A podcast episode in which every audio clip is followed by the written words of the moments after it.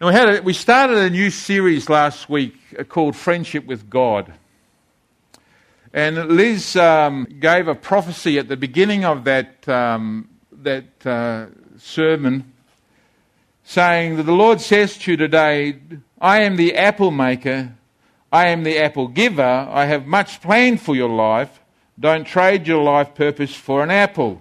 Instead, seek a friendship with me with all your heart and reflect my righteousness, my peace, and my joy in your life. And this is the word of the Lord to you today.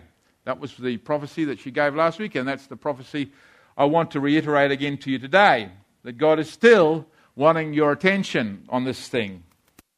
Um, this this uh, sermon, friendship with the apple or the apple maker, or friendship with God, is not for everybody in this room.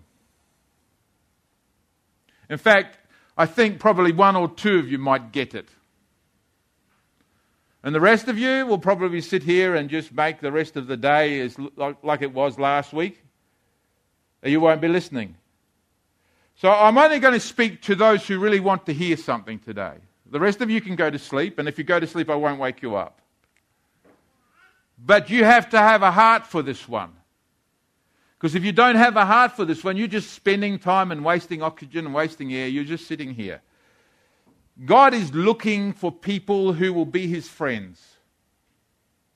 And friendship is not something that happens when Jesus forgives you from your sins. It's like, oh, I'm a friend of God because he forgave me of my sins. He must be liking me because he forgave me.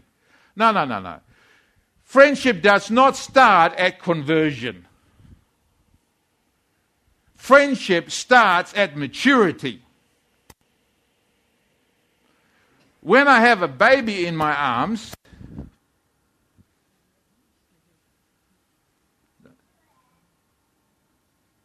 I am not a friend to the child. The child is a child. It doesn't understand friendship. It doesn't understand what is involved in friendship. It's just a child. But when you are mature, you understand friendship. And so this is friendship is not just getting saved and Jesus forgives me of my sin. No, no, no. Friendship is for those who are mature in God and going on in God. Paul and in, or the writer to the Hebrews says, you know, we let's not lay again the foundation of repentance and, and, and faith towards God and, and baptism. And says, let's go on to the teaching of righteousness. Righteousness has to do with friendship with God. It has to do with living with God. It has to do with walking with God. It has to do with hearing God. It has to be a partner with God in the work of God. That's what friendship is. That's why it's not for everybody here. Because some of you will never ever reach that place of friendship with God. You want to think you do, but you won't ever enter into it because it's just going to cost you too much to enter it. You want to sit where you are and stay where you are where it's easy. Friendships are difficult. But friendships are very fulfilling. And a friendship with God is what God is looking for.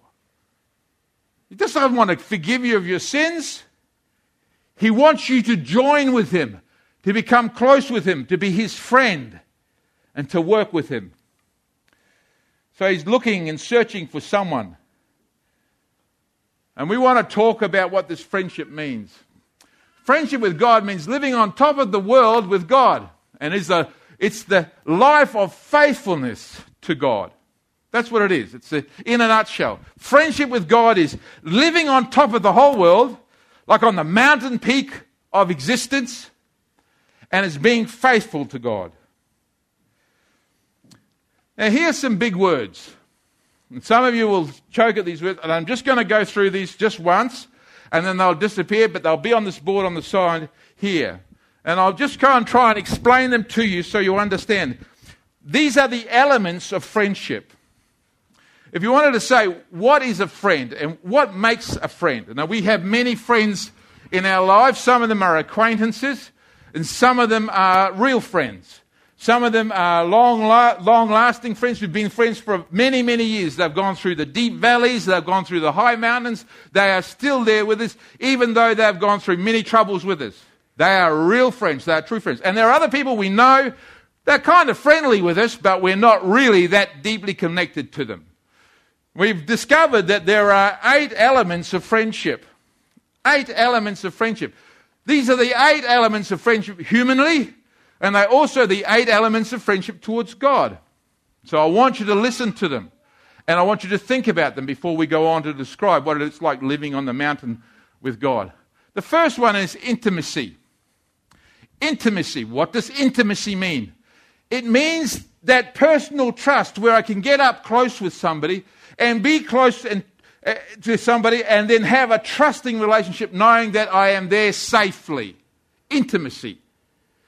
So when I am, stand up, my brother. When I get close to Brian, I put my arm around Brian and we share a friendship. We can get up close and I can trust him. I don't have to fear that he will hurt me, or he doesn't have to fear that I will hurt him. He can tell me his deepest secrets, and those deepest secrets will be held by me in trust. He can talk to me about my faults, and I know he's not attacking me. I know he's loving me. Because this is up and close trust. We trust. That's called intimacy. Intimacy is not physical. Right? Oh, yuck. You can be close, right up close to somebody like this physically and not be intimate with them. You know that. You know that.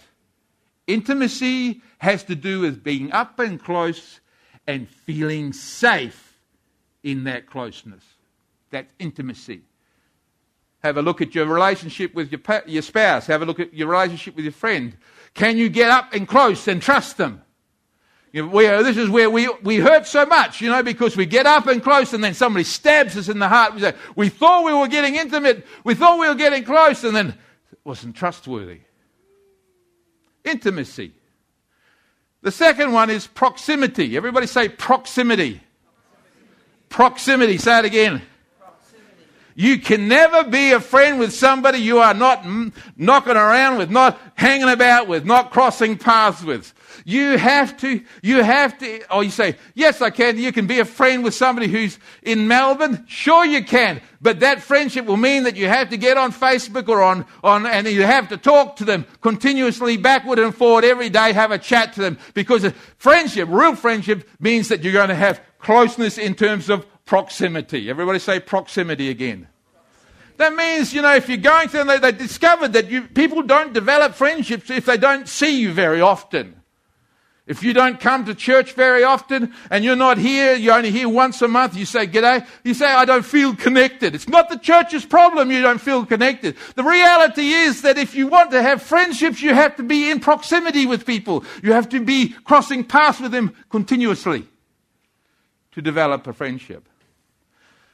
And friendship with God is getting up close with God and knowing that he can tr- you can trust Him and He trusts you. And friendship with God means that you can't have a relationship with God if you never read His Word and never get into proximity with, never get near Him. God is in the mountains or God is in the sky and you're living on the earth and you feel like that great big chasm is between you and God. It's no wonder you don't develop a friendship with God because you're not getting near to God. You're not in close proximity to God. You're not spending time with God. You can't have a friendship with God without spending time with God. Proximity. Self disclosure is the next one. Now, self disclosure means I'm going to share something about my life. In, in the relationships that I had in past, I usually get to a point of self disclosure, which is a scary thing, you know, because people get close to you and you can handle them, they stay out there a little bit, and then they want to get a little bit closer to you. And the little bit closer means that you have to then share something about yourself that you do not want anybody else to know. You're going to have to open up and say, you know what? There's this ugly thing inside of me that I want to tell you about. It happened to me once, you know. And if I pull it out and show you, will you still love me once you see what I'm just going to show you? I'm going to disclose something to you. And that's where usually the test of friendship, you know, you go open up and you show it and they go, oh, yuck, see you later. And you feel betrayed and betrayed and and like you've been beaten down. Self disclosure. It's not just, just showing your heart. It's this, oh, my plans and my dreams and my visions, and this is what I want to do. This is what, I, this is what I'm thinking. This is what I really believe. And if you talk about God, we want to see God's glory. Oh, that we would see His glory. Everybody who wants to see the glory of God. You would say, oh, I want to disclose your glory. Moses says, pass before me so that I can see your glory, God. I want to get close to you. I want to disclose yourself to me. Show yourself to me, God. He says, I'll kill you if I show you everything. He says, but I'll, I'll walk past you and you can, I'll hide you in the cleft of the rock and you can just see from me from behind. That's all. You know what the word glory means? It's the Greek word doxa. And the word doxa means opinion. So when we get to see the glory of God, we get to see the opinion of God. Some of you don't want to know God's opinion on the thing that you're doing. You don't want God to disclose to you what He really thinks about what you're doing. You don't want God to expose Himself to you and say, you know what, here I am, a holy God. Let me look at your life. Let me see what's going on. Ah, just, uh, you know, I would rather my darkness than get too close to the light. Because the self disclosure of God to you makes you feel completely uncomfortable. And you are aware that He can see everything that's inside of you. But friends, live together openly disclosing to each other. And so when you're with God in a friendship, you see how He sees. You're aware of His opinion, and He sees how you are, and He's aware of your opinions. There's a freedom of exposure of self with God. Reciprocity. Everybody say that word. It's a hard word. Reciprocity. Reciprocity. Say it again. Reciprocity. That's good, man. You're learning new English words by coming to church. This is like an English lesson for you. Reciprocity. It goes like this.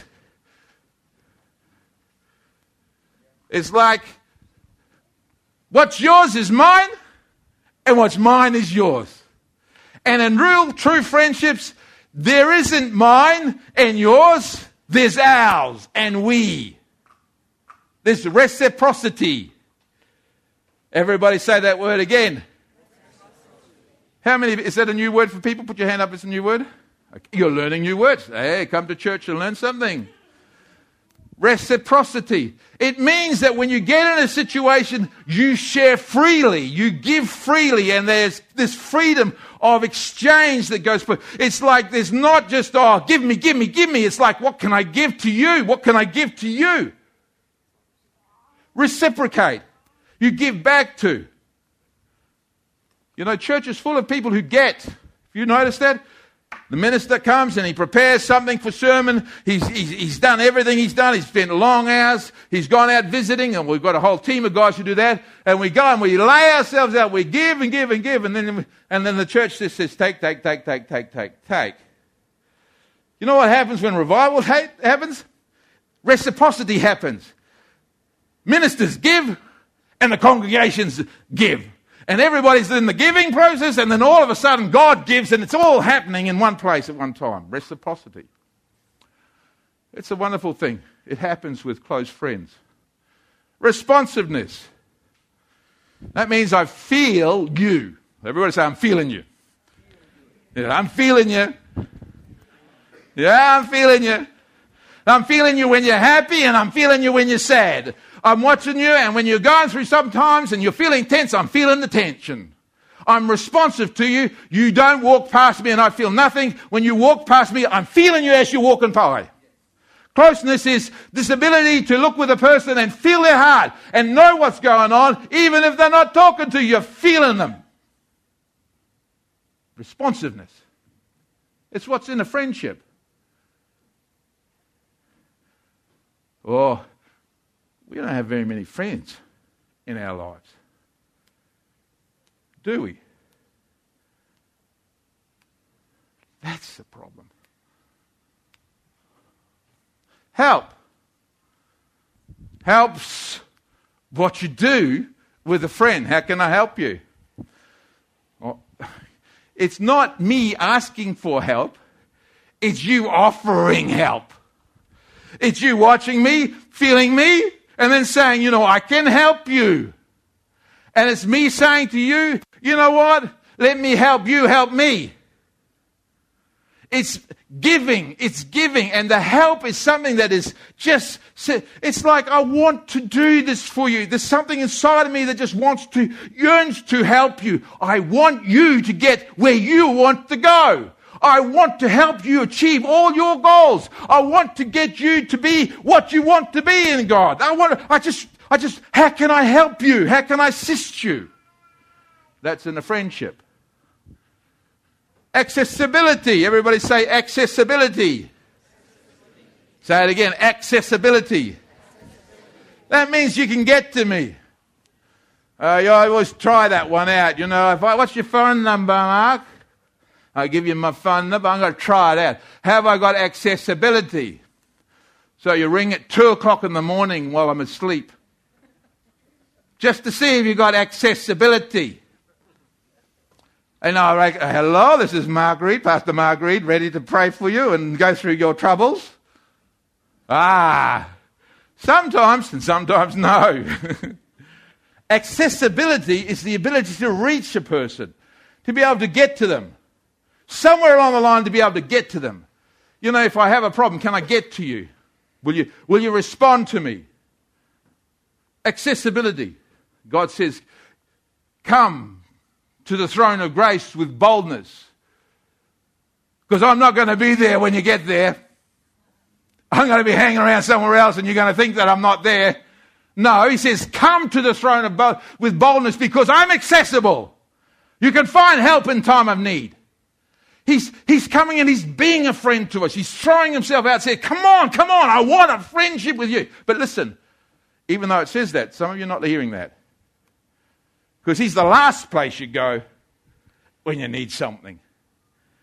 He's the last one you ask when you've got a problem. Just don't go to him. Even though he says, I'm accessible, let's start this friendship. We don't go there.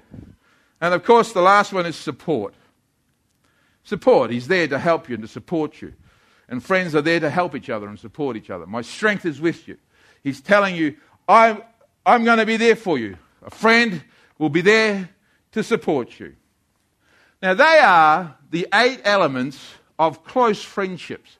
Where any of these elements are missing in a relationship, you'll find that your friendship is short lived. So, these are the elements of lasting relationship. And if you go and look at some of your lasting relationships, if you have friendships that lasted for maybe 10 or 12 years, and you go and have a look at those friendships and ask yourself, what are the elements of those friendships? Why am I still a friend with this person? You will discover that these are the things that are there continuously in your relationship that maintain your friendship.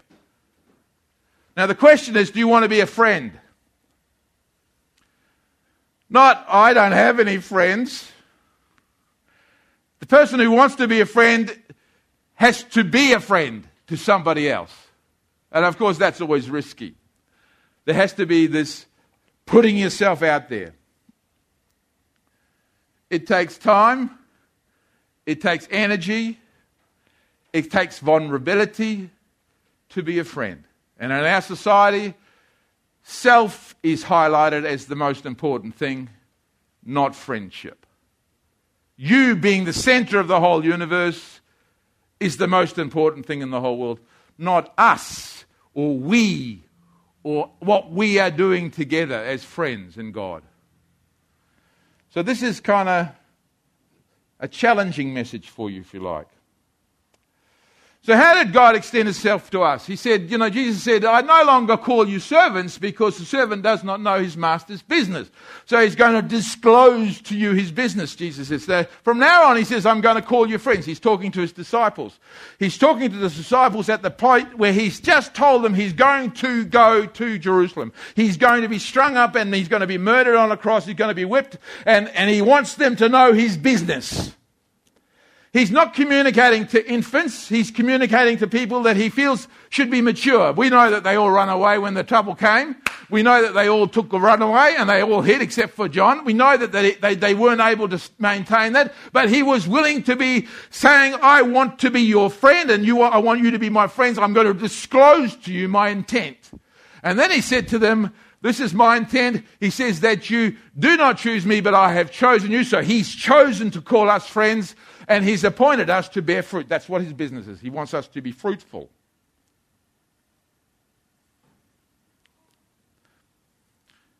He says, Come on, let's get close. Let's get intimate. Let's spend some time in proximity. Let me disclose my heart to you. Let's have a bit of reciprocity. Let us us go backward and forward about what I want to do and what you want to do and how we're going to do this together. Let's get responsive. I want you to feel my heart, says Jesus. I want you to feel what I'm feeling. I want you to have a burden for what I'm feeling a burden for. And I'll have a burden for what you're feeling a burden about. And I'll listen to you. Let's get up and close. Let's get to business. Let's get to do some work together. This is his call. Ah, I'm speaking to you all, but not all of you are listening. Some of you just want God on the side, like a side salad. God on the side while I have my steak here. steak on the plate while I wait for heaven, which is coming. Pie in the sky when I die. You know, you just want God on the side. No, no, Jesus says, no, this is, I, this is it. This is while I'm here now, I want to work with you and I'm, I want to disclose myself to you. So let's, let me talk about how you can help me do the work that I want to do, says Jesus. You want me to help you, Jesus? Yeah, I want you to help me. I, I don't have anybody just like you. What, we can work together. I want you to help me. Almighty God, the creator of the heavens and earth, you need me to help you? You want me? You're calling me? You've chosen me to help you? Yeah. I want you to be my friend. You're hearing the heart of God this morning. He's calling you to friendship. He says, I'm there for you. I will always be there for you. I will never leave you, nor will I ever forsake you. You will be able to say, The Lord is my help. I shall not fear what man shall do unto me. I'll be there for you. Come on now. Will you be my friend? I want you to bear forth fruit. So, living on top of the world with God, we're going to do a study from the book of Job. You say, oh, well, wait a minute. I know the book of Job. The book of Job is a man who gets smashed by God. He's not living on the top of the world. Well, he was. He was living on the top of the world before he got smashed. And he tells us a little bit about what his life is like. But I want to talk to you about Job at the beginning because it brings this idea of apples and apple giver into focus in the first book of Job. So we go to the book of Job and we're going to go to chapter 1 of Job. And in chapter 1 of Job, we read these words There was a man in the land of Uz, not Oz, Uz, different to Australia, whose name was Job. Everybody say Job. Job. Not Job, Job. Okay? Job. And that man was blameless and upright and one who feared God and shunned evil. So we're told that Job was blameless. You couldn't put a fault with him. There was nothing in his character that you could say he was blameworthy. It means he was complete and perfect. He'd reached maturity. He'd reached a place of maturity in his life. He, he was there. He was morally innocent of blame. He was upright. He was righteous. And the thing that God liked about him was that he liked the thing that God liked. He liked righteousness and he hated sin and he shunned evil. You see, there was this reciprocity that was happening between God and Job at the very beginning. He loved righteousness and hated sin. Where did he get that from? He got it because he was intimate with God. He walked with God. He talked with God and a little bit of God rubbed off on him. In fact, a whole lot of God rubbed off on him. And he was rubbing back onto God. And so much so that God was very proud of his friend Job.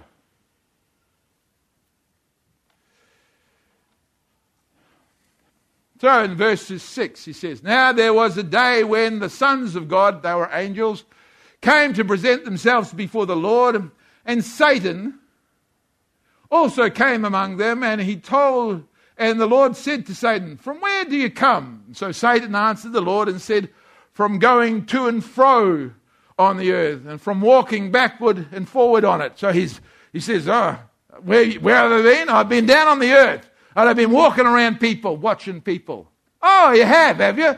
You've been down on earth and you've been watching people, Job. About Satan. Hey, listen, says God. Have you considered Job? He's my mate. Job, my servant, he just loves me. He loves me and he loves what is righteous and he, lo- and he hates evil. Have you considered Job? Well, you know, stop for a while. Here's the creator of the heavens and earth. He spun the universe the space, who sustains everything by the word of his mouth. He stops and he talks to Satan and he says, Have you considered my favorite son? Job. Well, he must have had some sort of something happening there, hey? Do you think that God would actually say, Have you considered Brian? Or have you considered Mark? Are we that noteworthy that we should, God would say, I'll give a reference for him? You know, God's giving a reference here, a reference to the devil. He says, Let me talk to you about my servant Job. And he's going to give him a reference. Job is the good one. And what does the devil say? Yeah, no, no, no, no, no, no. There's this thing about apples, you know, apples and the apple giver. Remember back in the garden, the woman said she loved you too. Yeah, yeah, yeah. But you know, I, you gave her the apple and she took the apple and not the apple giver. Satan knows that. So he says, Does Job fear you for nothing? Now, the word fear is to reverence God. Does God, Job, reverence you for nothing? Have you not made a hedge about him, around his household, and around all that he has on every side? You have blessed the work of his hands. His possessions have increased in the land. He, so the devil is saying, you know, Job, he's got a box of apples that you gave him. No wonder he loves you. He's got all the apples. You gave him all the apples. That's why he loves you, said Job. said, God knows what's going on. He understands. And he knows the heart of Job. This is not dangerous for God to say, Have you considered Job? This is safe ground because he knows Job, because he's a personal friend of Job, and Job's a personal friend of him. When God says, Have you considered Job? He's not worried that Job is going to somehow get it mixed up and he's going to be ashamed of his friend. He trusts his friend. He is intimate with his friend. He knows he's been in proximity with his friend. He knows Job. He knows all about Job. The devil doesn't, but Jesus does. God knows about Job. And there's a friendship there. And he's not worried about it. And so he says to him, But now stretch out your hand and touch all that he has, and he will surely curse you and die, says the devil. If you take all his apples away, he will turn around and say, You know what, God? I thought you were my best friend. You know what? That's what the devil said. He said, You know, he only blesses you because you give him lots of apples. You take the apples away from him, and he will curse you and die. He loves you for what he can get out of you. He doesn't love you for you. And isn't that the test of friendship we have today? You're just using me, aren't you? You're just using me for what you can get out of me. You don't really love me because when you find out about me, you leave me. That's the big test. If I take the stuff I give you away, will you still love me? No, I won't love you because you don't give me anything. You know, my relationship with you is about me, not about us. It's about me. I only love you for what I can get for myself. Ah, that's relationships today. My friend, God is not worried about that because he knows Job and he knows Job is faithful. He knows that he's not going to be betrayed by Job. And so he says, Yes, behold, all that he has is in your hand, only do not lay a touch on his person. So Satan went out of the presence of the Lord. And we're told that he did some bad stuff. Wisdom's just getting some intercession going there. Feed me, mum.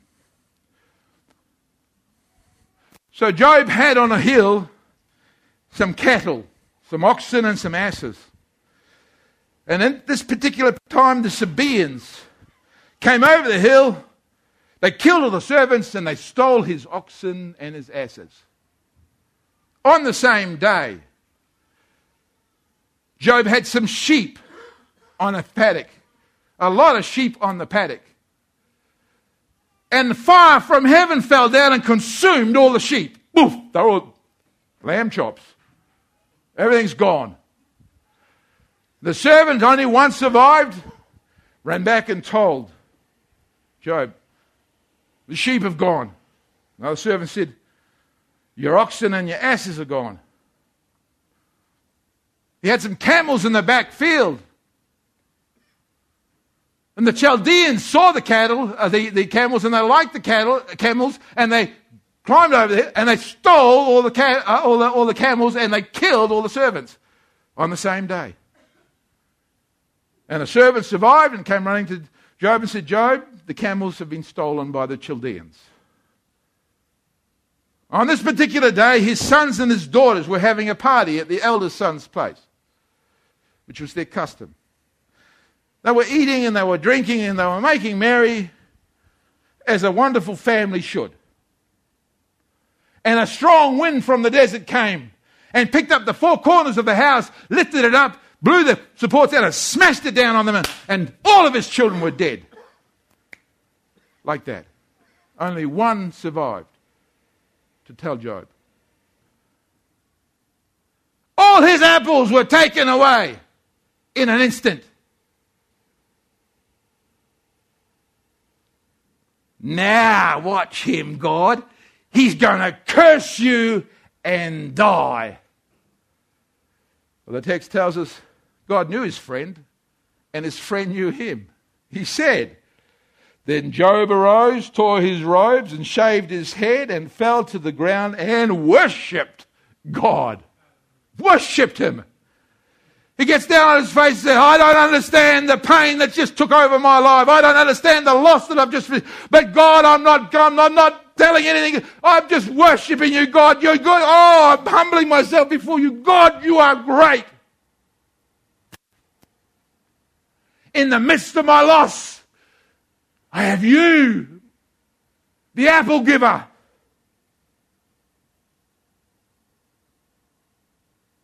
Ah. Ah, I said, Satan, that's not what I wanted to hear. Ah, but God knew Job, and Job knew God. What did you expect? There was a true friendship here. A true relationship. Yes, he had stuff, but the stuff never had him. God had his heart. Naked I came from my mother's womb, and naked shall I return. The Lord gave and the Lord has taken away. Blessed be the name of the Lord. Out of his, out of the core of his being does not come accusation against God, but a praise toward God. You give and you take away. Praise your name. You are God and you are mine and I am yours. Friendship with God. In all this, Job did not sin nor charge God with any wrong. Amazing. Well, anyway, in Job chapter 2, verses 1 to 6, the angels come before the throne again. And the Lord says to Satan, Have you considered my servant Job? That there is none like him in the earth, a blameless and upright man who fears God and shuns evil. I can see the smile on God's face. You thought, you thought, But I know Job. You thought you knew Job. And the devil thinks he knows you. But do you know God and does God know you? You thought he would curse God and die. And still holds fast his integrity, although you incited me against him to destroy him without cause. And so Satan answered to the Lord and said, Skin for skin. Everybody say that. Skin for skin. Can't hear you, Shelley. Skin for skin. Yeah. He's the smart one. This little devil, he's the smart one. You know, there's still got one apple left. You taken all his apples away, that was outside of him, but you still left him with one apple. Skin for skin. If you were to touch his body and sickness were to come into his body, then he would curse you and die because he is personally feeling the pain skin for skin.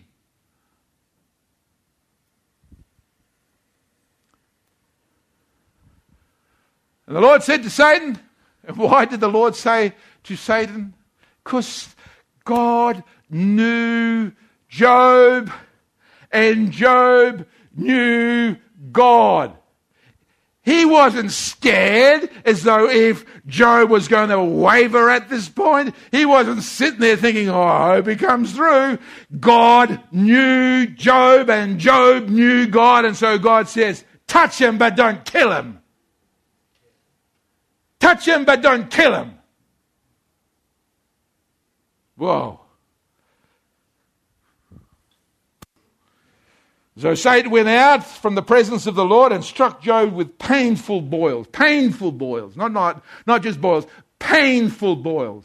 Excruciating, burning, painful boils. Whereabouts? Just on his legs? No, no. From the sole of his foot to the crown of his head. He was covered with boils. You know the boils, the one that burn, and then when you touch them, it stings and, hurt, and hurts like you wouldn't believe? Yeah, painful boils all over his body. Demonic boils every part of his body writhing in pain. The Bible tells us he sits on an ash pile with a broken piece of pottery and he lances the boils on his body, let out the pressure of the pus that's growing up inside his body. There he is in agony and there he is in pain. Now his body has been affected. Now Satan has a different weapon up his sleeve he gets Job's best friend, the person who he's been most intimate with in human life, the one he lives his, in proximity with, the one who has, he has disclosed most openly to, the one who has shared with him his whole life, the one who is responsive to his need, who is there for him to try and help him in his time of, it, who's accessible to him and who's meant to support him. He takes this woman, his wife, and says, tell him to curse God and die. So he now has no one on earth, no human being on earth that understands his plight. He only has God. And God has him. His own wife has told him to curse God and die. Curse God because all your apples are gone now, she says. Don't love the apple giver anymore because the apple giver has taken all your apples away. And I was the last apple and I'm gone now too. I'm giving you demonic counsel. Curse God and die. Well, friends, God knew Job. I love that. And Job said to you, Speak as a foolish woman. Shall we indeed accept good from God, and shall we not accept adversity? And it says, In all this, Job did not sin with his lips. He couldn't move him. He loved the apple giver. Take all the apples away, for better or for worse, in sickness and in health, for richer or for poorer. I'm married to the apple giver. I'm connected forever to the apple giver. And when my body dies, I am with the apple giver. Friendship. Not childish. Jesus forgives me for my sins. A deep friendship with God. A heart that understands the heart of God. So, why should we look at Job about mountaintop living? Because Job knew about mountaintop living and he came from the mountaintop to be thrown into the abyss. And so I looked through the scripture to find out, Job, can you tell me what it was like to live on the mountain? You know what? Turn to Job 29. I'm going to ask Liz to come up and she's going to take a mic. She's going to read it with us. And I'm going to stop as we go through it. I'm going to talk to you about living on the mountain with God. Job 29.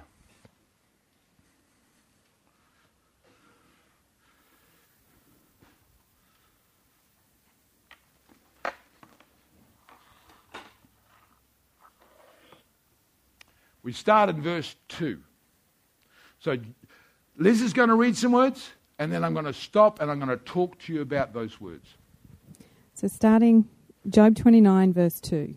Can you hear her? Oh, can you hear me now? Okay, great. Oh, that I were as in months past, as in the days when God watched over me, when his lamp shone upon my head, and when by his light I walked through darkness just as I was in the days of my prime, when the friendly counsel of God was over my tent, when the Almighty was yet with me, when my children were around me, when my steps were bathed with cream, and the rock poured out rivers of oil for me. So here we have Job. He's sitting in, his, in, in a great place of distress, and he's lamenting in mourning. There's a chair for you, my dear. He's lamenting in mourning the days of his prime. Now, the word prime means the days of autumn, the autumn days. That's what the word prime means in the Hebrew, the autumn days. And it has the idea of autumn days because it means the fruitful days, the days when the fruit abounds. When does the fruit come on the trees or the apple trees? The fruit is ripe for picking in the autumn time. So when we have the prime time and when, when he's saying, Oh, when, when, when I was in the prime of my life, it's not the youth of his life, it was the fruitful years of his life. So he's, he's now looking back while he's sitting on his, on his pile of ashes, he's looking back and saying, Oh, for the days when God and I walked together on the mountaintop.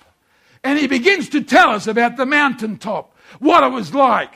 He says, God watched over me he watched over me. He was my support. He was my help.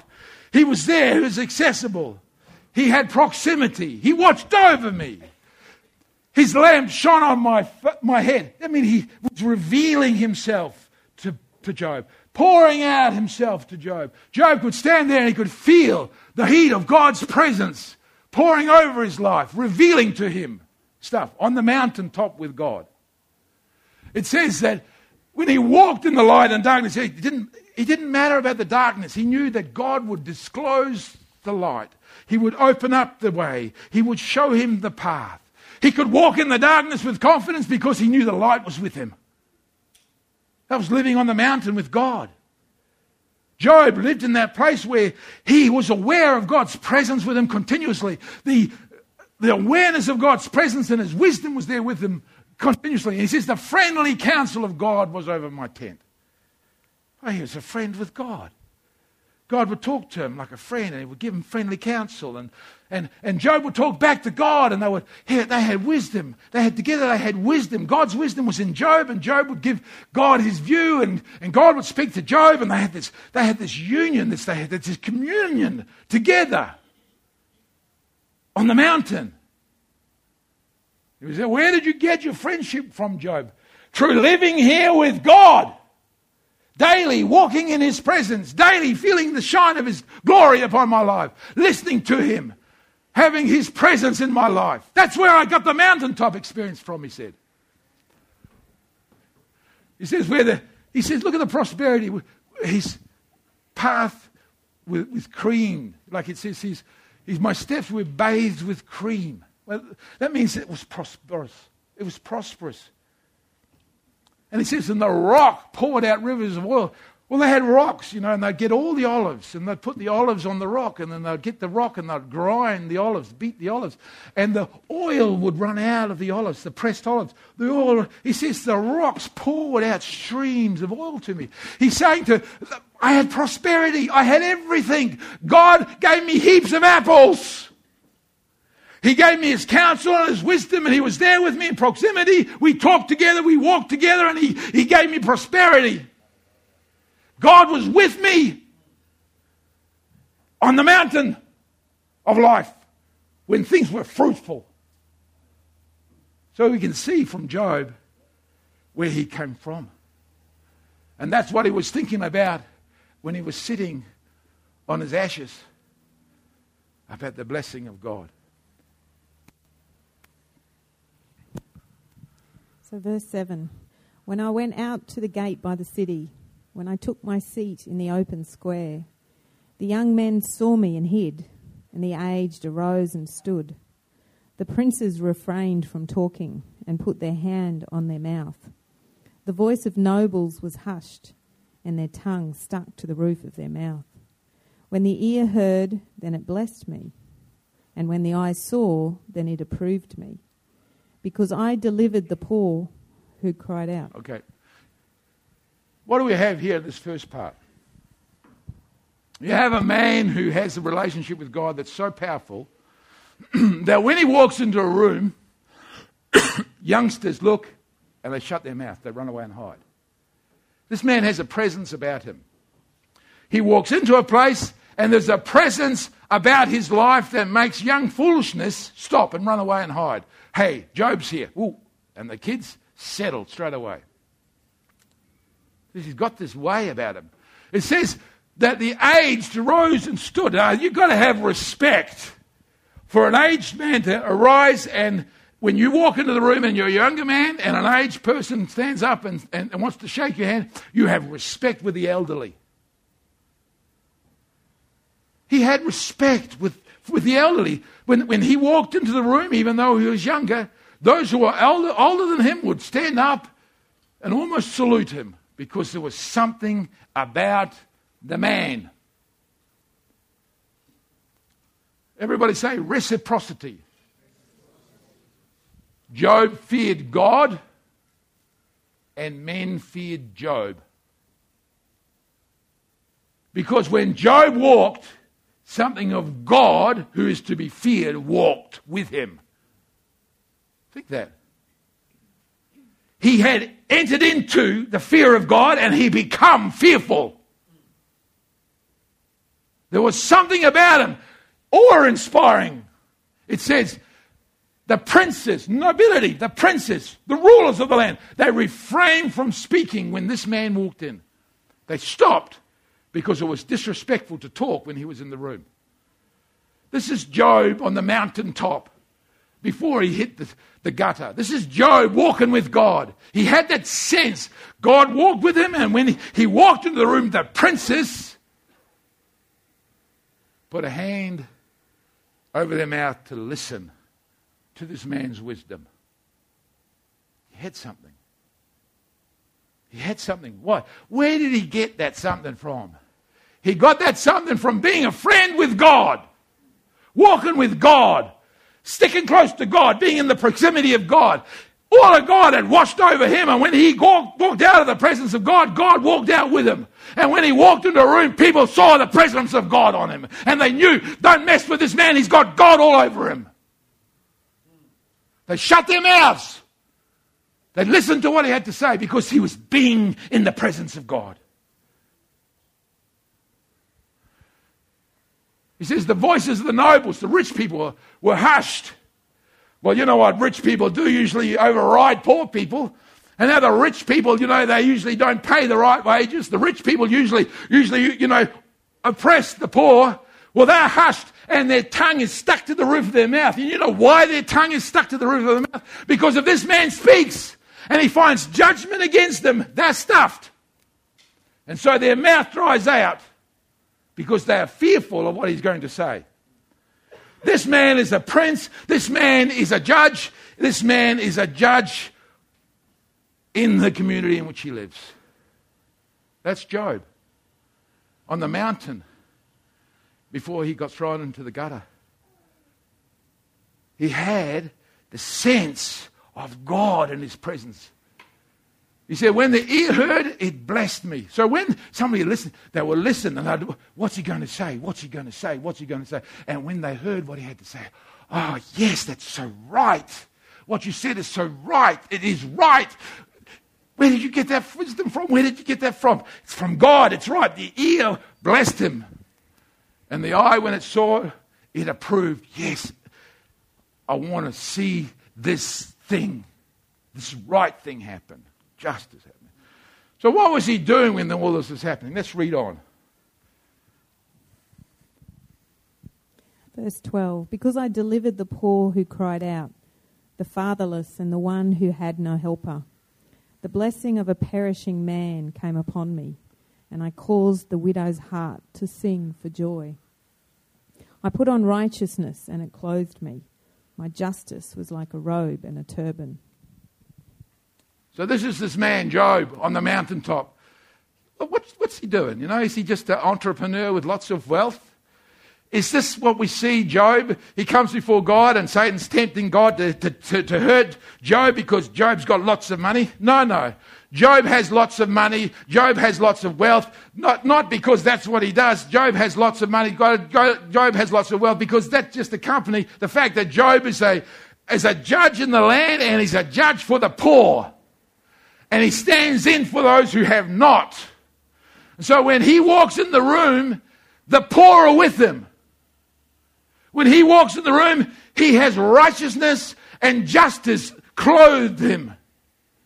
He has the heart of God, like the heart of God that was in Jesus. It said, the Spirit of the Lord is upon me to preach the gospel to the poor. And to, this is like Jesus. This is like Jesus walking in, and he is the man who's been in touch with God and now comes with the counsel of God to make a ruling for the poor, make a ruling for those who cannot speak for themselves, for the who have no helper, who will stand in for somebody who has no helper.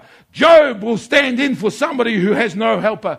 Job will be the father to the fatherless. When Job speaks, the man who is dying, he blesses Job. Why? Because he's dying? No, because he knows his wife will be looked after. Job will ensure that his wife is looked after. The man who is perishing blesses him. Why? Because the wife, the widow, is rejoicing. Job has seen her plight and will take care of her. He will look after her. This man is walking with God. He has all the apples, but the apples are not his. He's taken the apples and he's given them to everybody else. He's there abounding with goodness. His friendship with God overflows in his friendship and commitment to people. Think that one through. It didn't end with Job. The blessing was just a thing that Job was able to use to bless the poor, to minister to the lame, to look after those who needed. He had, because then from his resource he could give. He was like a welfare society all on his own, looking after the needs of the poor. The apples weren't his. The apples were tools to help others. He loved the apple giver because the apple giver gave him apples to give to the poor who needed apples. There was nowhere where Job was saying, oh, I've got me and I've got mine and you're taking mine away. There was nothing of Job in there. It was all for somebody else. Job can show us what living on the mountain is like because Job lived on the mountain with God. He lived and walked with God. He was a friend of God. He was in proximity and intimacy with God. He understood the heart of God. He could give wise counsel because he'd been talking to God about the counsel to give. Wisdom flowed from his life. Knowledge flowed from his life. Understanding flowed from his life. Why? Because you spent time with God. Are you listening to me? Only a couple of you listening to me now. Only a couple of you listening to me now. You don't take this. You don't spend any time with God, so you have no wisdom. You don't spend any time with God, so you have no knowledge. You don't spend any time with God, so you have no heart. You don't spend any time and you don't care. You have no love because you don't spend time with God. Listen to me. Maybe just one or two of you are going to hear me today. rest of you will come back for church next week. God is looking for friends to live on the mountain.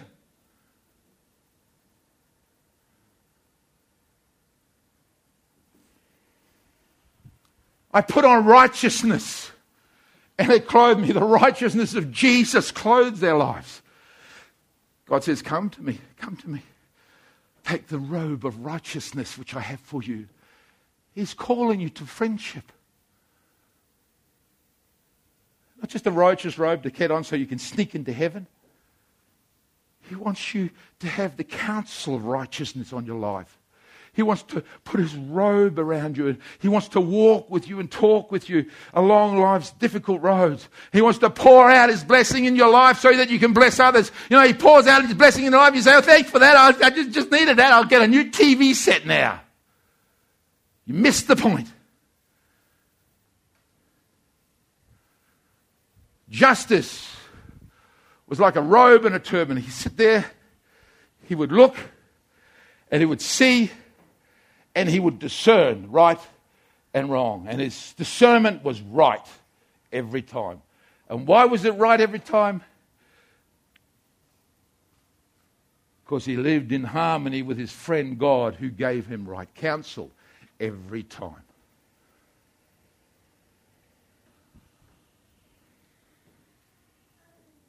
Let's read on. Verse 15. I was eyes to the blind, and I was feet to the lame.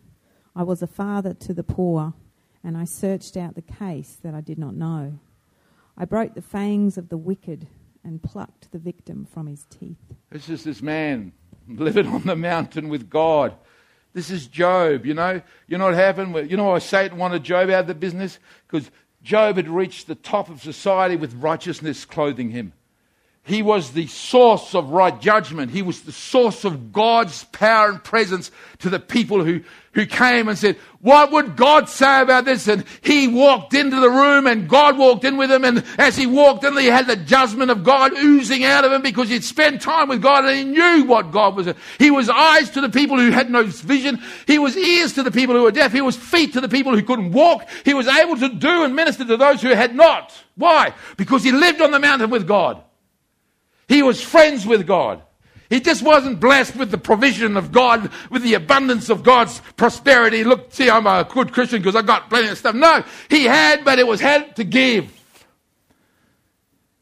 The wisdom oozed out of him. The knowledge oozed out of him. The understanding oozed out of his life. The counsel of God oozed from his lives.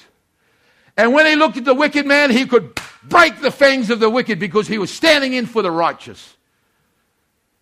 He destroyed the wicked and plucked the victims from death. This is our hero, Job. This is Job on the mountain. This is the same Job that Satan said, if you take all his stuff away, he will curse you and die. Little did he know that Job walked with God in a deep, lasting robust relationship that would never quit on stuff.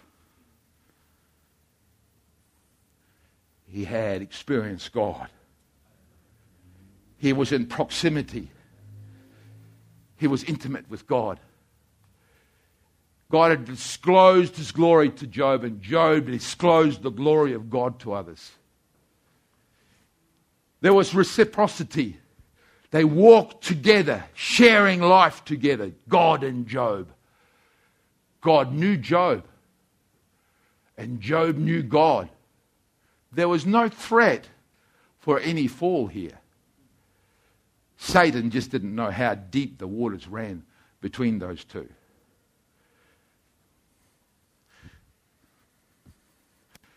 This is what it says in Matthew chapter 6, verses 31 to 33. It says, Therefore, do not worry, saying, What shall we eat? Or what shall we drink? Or what shall we wear? He says, For all these apples, the things the Gentiles seek after, these are the apples that everybody's searching for. What do I drink? What do I eat? What do I wear? This is the stuff. He says, Don't get caught with the stuff. Don't get caught with the stuff. For all the Gentiles, all the non godly people worry about the stuff. What was the counsel that Jesus gives to us? He says, Your Heavenly Father knows what you need, and He's able to give you what you need when you need it. The apple giver is able to give the apples when you need the apples. Don't get caught up on the apples, get your eyes on the apple giver. Think about that but I haven't got enough, and I'm just going to sit down and get moan and grizzle to God. Think about it. He says, don't get worried about the apples. The apples will look after themselves. Don't worry about the apples. God has all the apples. He can give you apples. Don't worry about the apples. Seek first the kingdom of God and his righteousness. And all of these things will be added. Seek first the apple giver. Now, listen to me, friends. You listening to me? You're going to go from this place and forget exactly what I've said. One or two of you will take this away. Only one or two. The rest of you will just forget it. You will go home, and when the apple giver says, Find me, discover me, seek me, learn from me, let's share together, you'll say, Yeah, tomorrow, and turn on the TV and fill your mind with rubbish. You go and play sports and run around a bit after a bit of a soccer ball and get all hot and sweaty about it and have no time for anything else. You know why? Because it's not that that counts. You know, he says, Come to me, all you are weary and heavy, come to me and I will take my yoke upon me and learn from me. Why? He wants to have a friendship with you. He wants to disclose what he wants to do. I have plans for you. Well, I, well, you know, I have to. What, what, do you want me to do? Can you just tell me in brief? You know, I don't want to spend too much. I've got another game. You know, Forget about going to play the game. Sit down. This is going to take some time. I'm talking to you about the rest of your life. I'm talking about what I want you to do for me the rest of your life. Do not tell me to shut up and put it in, in, in point points. I want to talk to you about it all, and you can talk to me about it. I want to have a relationship with you. Oh, I've got no time for that. Yeah, I know. That's why only one or two of you will hear. Only one or two of you will go this God's searching for someone, but you're not listening.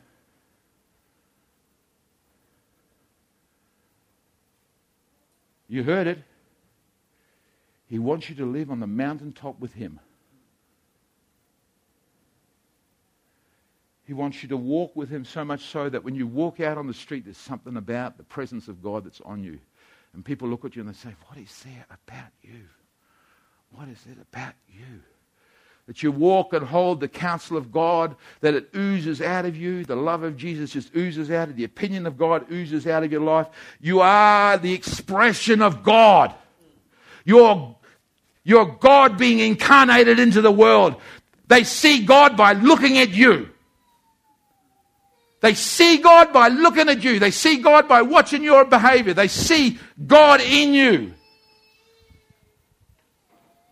Don't worry about the stuff. Get to Jesus. Get to this friendship. Get to this thing that Jesus is wanting to bring to you. Are you getting it? Listen to me. Are you getting it? Do you understand? Is the seed falling on the ground and the birds coming taking it away? Or will it fall into good soil does it go and find its root? Will it fall into shallow soil and spring up and then be burned off the first time you want to watch something and, and you're conflicting with the, the requests of God? Will it get crowded and distracted by stuff around you? Will you let the thorns grow up around your life and so distract you so you can't bear full fruit? Or when you get in there and when you understand that God wants your roots to go down into good ground and you want you to be fruitful, and now you're going to do what it takes to walk with God on the mountaintop. You've got to be faithful to God faithful to Him. Or his friendship with the world wrapped itself around you, and now he looks at you and says, You adulteress. We wanted to have this walk, but you went and had an affair with the world. It says in 2 Chronicles 16, verse 9 For the eyes of the Lord run to and fro throughout the whole world the whole earth, to show himself strong on behalf of those whose heart is loyal to him. God wants to show himself strong on the behalf of those whose hearts are loyal to him. This is a reflection time, friends. Think, think this one through. Where were you this week? When the voice of God called you to come and to share, He wanted to disclose, He wanted to be in proximity. Where, where were you this week when your paths were to cross with the mighty God? Where were you this week when He wanted to lay out His burden for you, when He wanted to respond to you? Where were you this week when you were grieving and you were hurting? Did you go to the heart of God and say, God, I'm grieving and hurting? Or did you go to your friends and talk and bitter? Let bitterness rot. Where were you this week? What did you do this week? Friends, listen to me. God is calling you. He's calling you, saying, Come and be my friend. And that's not get your sins forgiven. That's walking with Jesus on a daily basis. Being faithful to God, faithful to Him. Are you hearing the voice of the Spirit today? Do not harden your hearts when you hear Him. He's calling you home. He's calling you to be a friend to Him. Let's pray.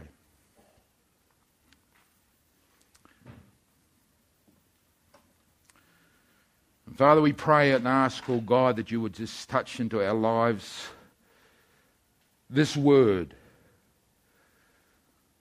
Lord, that it would uh, be grafted into us. Lord, that we would hear the heart of God calling to us to be his friend. That you would be a friend to us and that we would be a friend to you, God. That our, our paths would cross, that we would spend time with you, that we would discover you, Lord Jesus. That we would walk with you. And that we would love you more than anything else. Lord, you are the apple giver. And we thank you for the apples, God, but we want you. We want you above everything else, Lord Jesus. Touch our hearts, I pray. As you have your heads bowed and your eyes closed, I want to ask that individual, that one or two persons that are touched by this message and feel that they can commit to God in friendship. Give him what he wants and walk with. I want you to raise your hand. I want you to raise your hand and say, God, whatever it takes, I want to give you my heart in friendship. And I know that means I've got to let some stuff go because it's not good, but I, I want you, Jesus, above everything else. Raise your hands now. That's your that's your confession to God saying, Begin the process now, God, of working with me to bring me close to yourself. Father, you see the hands that have indicated, and I ask that you would just touch those. Draw them this week to a place of intimacy with you, Lord Jesus. Show them, Lord, your proximity. Disclose to them your word and call them to your word this week, Lord Jesus. Show them what they have to do Lord Jesus, and help them to get involved in what they have to do, Lord Jesus, for you. And give them what they need to do that, Lord Jesus, I pray.